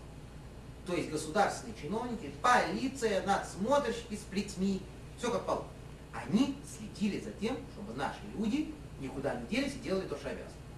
То есть они имели право на скот иметь владельца, это не принадлежало, скот не принадлежал фараону, который был в владении. скот, совершенно другая история. Дело в том, что были левиты. Было целое колено, как мы говорили, которое вообще ничего не делало. Поэтому у них все было, у них вообще не было никаких проблем никогда. И если, допустим, у евреев каких-то других был скот, и они, допустим, не могли им там пользоваться, и у них бы отобрали, все это могли хранить у себя левиты. То есть ситуация такая была удивительная, что левиты вообще не были затронуты этим делом. То есть ты мог пойти или в предатели, и тогда ты тоже более-менее нормально себя чувствовал, там мог даже подзаработать, как мы говорили, был почет, уважение, все. Или мог пойти Но это для этого надо было родиться левитом, пойти в левиты. И, значит, э, остаться среди левитов в таком совершенно неприкосновенном... Почему А, он? Почему он выделил э, специальную кассу? мы с вами говорили, что они изначально не пошли работать. А, что фараоны, они, когда вот это вот началась э, э, бам, вот это, Ну, они не пошли копаться в грязи. И сказали, что даже за такие деньги мы такое, такое дело делать не будем. ну, так в случае цивилизованного государства не хочешь, э, научим, не достать. Правильно, вот такая удивительная была история, что фараон их в итоге не тронул. Почему? Потому что он всегда показывал такой, знаете, нравственный пример отношения к жрецам. Ваш каста жрецов, и у нас каста жрецов. Мы ваших жрецов не трогаем, но вы же работали вообще лучше всех. За, за- за троих, за четверых, за пятерых. А те, кто были не левиты, у них был скот, Сначала, конечно. Сначала и он им полно. принадлежал. Сначала да, но потом непонятно. Потом во времена рабства непонятно, чтобы не видно, чтобы у евреев а, вот, было много скота. Наверное, что-то у них было, и, наверное, у них это могли и не отбирать. Может быть, у каких-то. да. То есть национализации еврейского скота нет, не было, такого не написано. Когда стал умирать скот египтян, если евреи не имели своего скота, он принадлежал фараону, то должен был умереть этот скот. Все, все, Не, не. А, умирал скот фараона, то, что было у фараона, так? Причем, вы знаете, там же были э, ам, у египтян многочисленные животные, которым они не поклонялись. То есть, кроме там кошерного скота, там были лошади, ослы и все. Да? Теперь, мы говорили, откуда взялся опять скот у египтян. Он несколько раз погибал, потому что они все время его покупали. Потому что, во-первых, в соседней Эфиопии, во-вторых, у евреев, у левитов, у которых всего много было, они что-то подкупали, все время чуть-чуть восстанавливали эту, так сказать, сельское хозяйство, потому что все это продолжалось в течение года. Это же целый год все продолжалось, все, это, все эти казни, и поэтому постепенно баланс как-то приводился в порядок экономически. Но, конечно, евреи год не работали от одной казни до другой, что ли? практически нет. В этом был, была странная вещь, что это была абсолютная такая, значит, смутное время. Год смутного времени, когда никто ни за что не отвечал, никто не заставлял евреев работать. После, это было после того, как Нил превратился в кровь. Это деморализовало, и никто уже больше с евреем не приставал, но и не отпускал. И не давал и не то, и не, и не сё. То есть такое как бы перестроечное время. Знаете, как у нас было? Когда и не туда, и не сюда было. Да, то есть вроде все болтают, да, все что-то говорят, чернуху везде показывают, а ничего не происходит конкретно. Есть это вот такой был. А как с едой, если никто ничего не работал? Не, ну почему? То есть, Ну, на, кто-то, да, где-то там такое, вы знаете, в особенности, в особенности в мутной войне, особенности в смутное время. Это самое время, когда ты- еврей сразу открывает кооператив. Как только он чувствует, что эм, запахло изменениями какими-то, хоть чуть-чуть, он сразу открывает кооператив. Мы это знаем. А насчет денег, они брали столько, сколько они считали нужным, или забирали все? Я не думаю, что они собирали совсем все, но я бы сказал, что они собирали столько, сколько могли нести. Потому что все-таки, да, да, что мощности все-таки ограничены, понимаете? Не все же, но, в общем, все, что могли. А. Ну да, старались. Старались, все было организовано, А на заранее. каком, на каком основании они это золото забирали? Что они, какой повод был? Моисей сказал, долг. Мой Шрабин сказал, вы должны взять у них в долг Все. все. Ну не все, ну сколько можно. И непонятно за что дала в долг. Непонятно, по- в общем понятно. Потому что они не хотели давать. Но когда евреям говорили, что я знаю, где у тебя, вот открой то, открой это, и тут же это было на фоне казни первенцев, нация была деморализована, они не могли, они не отказывали, никто не отказывал. Они все отдавали, зачем? Только только уходить. уходи. Вот это была идея. Уходите отсюда. Только уходите, возьмите все, только уйдите. А. Вот на таком фоне это все было. По принципу, по принципу мы уйдем, но за это вы нам должны заплатить. Ну, я, это, это вы сказали, мы так не формулируем. Да. Мы, Вот у меня есть был вопрос. Вот э, первый вопрос. Вот эти деньги, они кому принадлежат? Общине? Или кто, кто забрал того? Хороший вопрос от казначея нашей общины. А кому принадлежал золотишко? Да. И второй вопрос. Вот э, когда вы, э, вы сегодня говорили, что предназначение Навуходоносора было в том, чтобы В итоге, да. э, разрушить Иерусалим. И ему, как я понимаю, разрушить Иерусалим было все равно, что еврею зарезать священную иудейскую корову. Никаких проблем у него с этим не возникло. Что он и сделал? В итоге. И вы его в то же самое время, сегодня время назвали злодеем. Очень страшно, страшно. Почему? В чем его злодейство? Ну, Еще раз. Что значит еврейство? Нет, То, что когда римляне взяли Карфаген, кто не спалили его? Чертовой матери. Ну, кто там злодей, а кто не злодей? Подожди. Значит, давайте вопрос. Деньги Да, были абсолютно частной Никакого общака, никакого присвоения со стороны руководства и начальства не было. И. Да, забрал, хорошо, вези. Вези, любимый. Владей, богатей, только чтобы ты себя хорошо чувствовал и прилично вел. Странно, что это друг друга не забирали. Ой, таки не надо было. Это был тот редкий случай, когда не надо было. А на самом деле вообще подразумевалось, что они вернут эти деньги, там, ну, по идее. Смотрите, принцип – это совершенно легитимная вещь. Она не самая красивая, но она легитимна. То есть, когда мне человек задолжал кучу денег, и он мне 210 лет не то есть я 210 лет него работаю, он мне 210 лет не платит. Я прихожу к нему и говорю, слушай, дай долг денег. И беру у него много. Много. Много. А потом, когда он ко мне приходит, говорит, верни мне долг. Говорю, готов? Только сначала заплати мне зарплату. Это вполне легитимная вещь. Потому что если они мне должны, и я им должен, а они мне должны раньше, чем я им, я им говорю, давайте, пожалуйста, взаимозачет, давайте считать, туда-сюда, я готов. Всегда готов. Вот такая логика. Потому что иначе ничего мы не имели, не получили.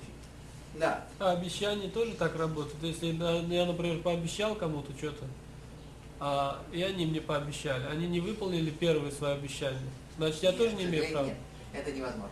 Потому Если что есть четкое, конкретное же- обещание, ну, конечно, не работает. Мы говорим о том, что не сказали же, когда вернут. Если бы евреи взяли деньги и сказали, что там через три месяца верну, или там через... Все, надо возвращать. Разговоров нет. А сказать, дай в долг. А когда верну, это не было бы. Просто не... а никто не спрашивал, вон, уходите отсюда. Уже уходите, наконец. А куда, куда денежки делись? О, вот это уже хорошо. А? Строительство храма. Да, да, да, да. Ну, А где. Во-первых, построен был фантастический мешкан, переносной храм в пустыню. До этого. А Золото, серебро золотой и... телец тоже золотой Ну, золотой телец он был небольшой. Ну, Ну, он был- возникает вопрос.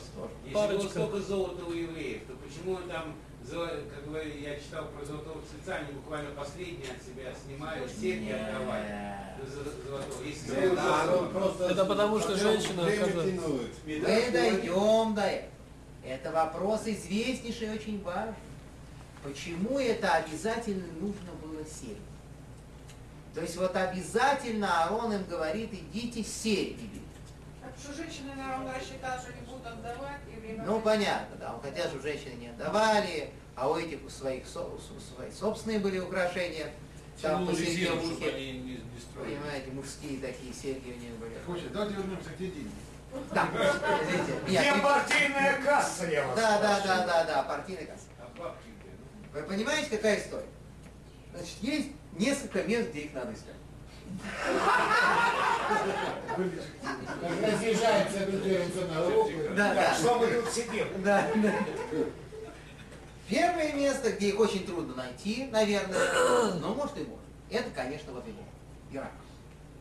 Потому что первые запасы золотые были вывезены из Иерусалима, конечно, в момент разрушения первого храма государства, вавилонянами, вывезены в огромных количествах, совершенно фантастических количествах просто, и были а, в итоге там благополучно и разбазарили. То есть это все там осталось. И в принципе это первое место, где надо искать. Вавилон, Ирак. А второе место. уже искали, не нашли. А? А? Американцы искали. Они не то искали. Они искали уран. А надо было искать золото. Оружие массового поражения. О, Это да, разве золото. не золото? а? Согласен с вами абсолютно. Оружие массового поражения. Они просто неправильно понимают этот термин, видите? Да, и это первое. Второе место это, конечно, Рим. На дне Красного моря нет, наоборот, оттуда все здорово. И Рим, вот второй храм, когда было- государство в государстве, с его бездонными подвалами, в которых хранятся такие удивительные вещи, по свидетельству наших мудрецов, которые там были в этом Риме, замечательно, и видели там кое-что, то это, то то, там действительно просто замер. Все это было свезено туда когда-то, свезено абсолютно централизованно, и потом, когда Рим приказал долго жить, постепенно перешло в собственность католической церкви. Поэтому, в принципе, есть места, где наша золотишко лежит себе и скучает по Я своим не думаю, что настоящим. Аварик, когда грабил Рим, пропустил это дело. Тоже может быть, что может, может быть многое было украдено, тоже может быть. Но, как опять же свидетельствует наша книга, несмотря на разрушение Рима, в ватиканских этих, да, там очень много всего осталось. Раф, можно? Да, да, да. Так а что же случилось с, Навуходоносором? А, не, не, смотрите, мы с вами два говорили, что человек, который выбирается Бог для исполнения такой гадкой миссии, это самый гадкий человек. Чем более плоха миссия, чем более ужасный человек выбирается. Выбирается такой самый уже ужасный. С чего вы взяли, что это плохая миссия? Здравствуйте. Евреев убивать. Вы что? Ужасная вещь. Убивать евреев, сжечь Иерусалим, страшная вещь. Да ему же он не верил в это. И вот э, этот э, еврей же убивает корову, ничего не происходит. Правильно. Но он, с точки зрения вообще всех наших ценностей, и как идолопоклонник, и как насильник, и как извращенец, еще немалый, Навуходнецар, у него были такие закидоны, мы как с вами обсуждали, невероятно. Теперь обратно. Да. Сейчас. Понедельник. Да. а вы Сейчас. ответили на вопрос Да. Григория, что евреи э, в Египте были не в личном рабстве, а в государстве. В общем, да. А деньги они забирали не у фараона, а у египтян. Это как вообще рассматривать? А началось же Фараона столько не было. Это все равно, что меня советская власть обидела, а я пошел грабить соседей. Правильно, нет? Ну так всегда делают. Значит, смотря каких соседей. Написано в святых книгах, мы это очень хорошо знаем, и они это показывали, что даже последний политический заключенный, который был против фараона, в чем он да поддерживал, когда начинали бить евреев. Вся нация в едином порыве. Все соседи скандировали «Ату, Ату». Вот, это же был, был национальный проект. Вот это еврейский рабство, вот это вот топтание, это антисемитизм. Он же был на всех уровнях, и государственный, и бытовой обязательно. Эти люди, они издевались, они с удовольствием шли на эту службу. Они с удовольствием махали плетьми во все стороны, эти соседи. Как всегда. Как Гитлер приказал евреев убивать, а солдаты он любил, может, евреев. А ему приказ уничтожить. Прав, у меня такой вопрос. А вы что делаете, солдат убиваете, Гитлер не убиваете. Когда и, и Шимон и Леви забирали золото из Шхема, Да. то оно было не совсем чистое, потому Да, что это были идолы, и там надо было сделать небольшой бизнес, чтобы их очистить. Да. Вы нам рассказывали. А как же здесь? Неужели все эти золотые там драгоценные вещи были чистые поклонство О, да, о, да. Невинные такие? Как вот этот вопрос не С поднимался? этой проблемой э, Моше Рабейну обратился к Богу в качестве претензии.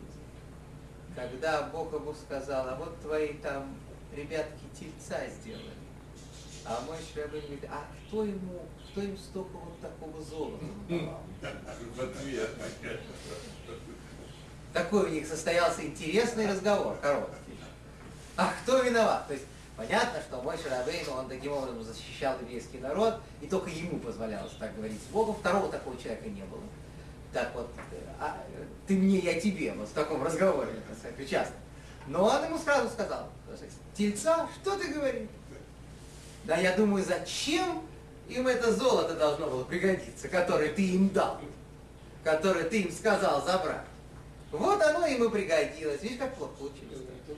Вы знаете, Адам сказал, я провел некоторый Ну, подсчет. Женщина, которая мне дал. Ты виноват, Да.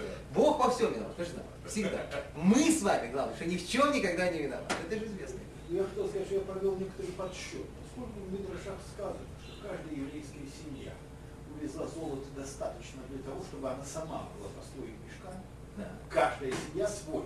Да. А в Торе примерно сказано, сколько золота и сколько серебра было истрачено на это. Да, да, да, да. Я приблизительно прикинул, а там 600 тысяч семей. Вот я примерно прикинул, какое количество золота. Это сравнимо с золотым запасом сегодняшним всего земного шара. 600 семей или 600 тысяч человек? Мужчин. Ну, 500 тысяч мужчин. смотри, сложный вопрос, можно ли нам так уж прямо 18 тысяч чет- четко арифметически подходить к Мидрашам, но Нет, но если можно, то вот результат получается примерно такой. Миша, а что чужие деньги считать?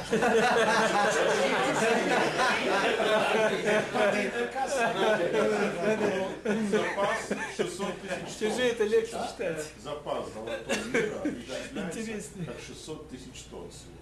Но поскольку там на мешках, всю историю да, но поскольку на мешках было потрачено слегка больше тонны золота, Ну, Получается, по тоне на семью да, то получается, что вот примерно. Не, ну тонну, я не знаю, ну, это, смотрите, это, э, наверное, мы же не обязаны с вами понимать мидраж, мидраж, так вот, вот до последнего килограмма.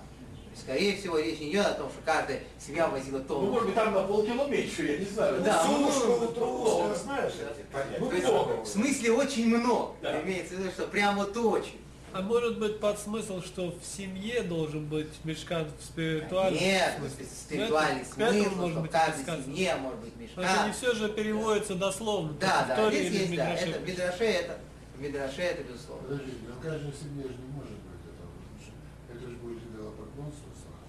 Нет, имеется семья в виду строит в себе в храм. духовном смысле, Внутри что как, дома. как храм, действительно еврейская семья, Но золото сразу- они увозили не в духовном смысле. Да, да, да, а да, да, просто это вы правы. Золото увозили Там реально. много это- подсмыслов. Было ли это количество золота правильным эквивалентом 210 лет рабства? Возникает такой вопрос. Э, Ну, на весь, если на весь народ пересчитать. Если всегда со счет слезы пересчитать, то хватает. Понимаете? Ну, ну, надо еще посчитать, если вот как запас этот, Вы знаете, у нас очень 3000 интересно, очень интересно. У нас всегда это делится. Есть евреи, которые слушают эту историю и переживают, что мы слишком много взяли. Все-таки надо было как-то... Это наши евреи, которые очень, очень Нет, совестливы. понимаю, но- но считается, что Особо это совестливый добывается тип евреев. 3000. Слишком много взяли, как некрасиво. Вот взяли в долг и не вернули, прям вот так ерзаешь на стуле. А есть другие, говорят, и это все, и это все за 210 лет мучений целого народа. Откупиться золотом. Ну как, а надсмотрщикам платить надо, а кормить их надо. Накладные расходы, да. Да. Я когда-то об- обсуждал эту тему с одним евреем в Антверпе. Он сказал, бриллиантами надо было брать, бриллиантами. Вот, вот. Которые сейчас упали в цене. Да, да, да. А золото, видите, оно не То есть рабство было типа крепостного права, если как вы объяснили. но с ужасными физическими мучениями, потому что заставляли страшно, мучили страшно, там избивали, там всякие такие вещи. Так это во всяком случае видно в Мидрашах. Так это видно. подождите, Не то, что евреев разобрали по конкретным а, руководителям. Помещику. Да, ну оброк был такой, они должны были работать определенное количество на помещика, и какое-то, ну, они же имели свой скот, они могли скот. Но они обязаны были работать определенное количество. Да, может быть в каком-то таком, скажем, очень жестоком варианте, потому что они действительно ничего не успевали, их едва-едва кормили, и это очень было страшно. Давайте помолимся, а то у нас Да.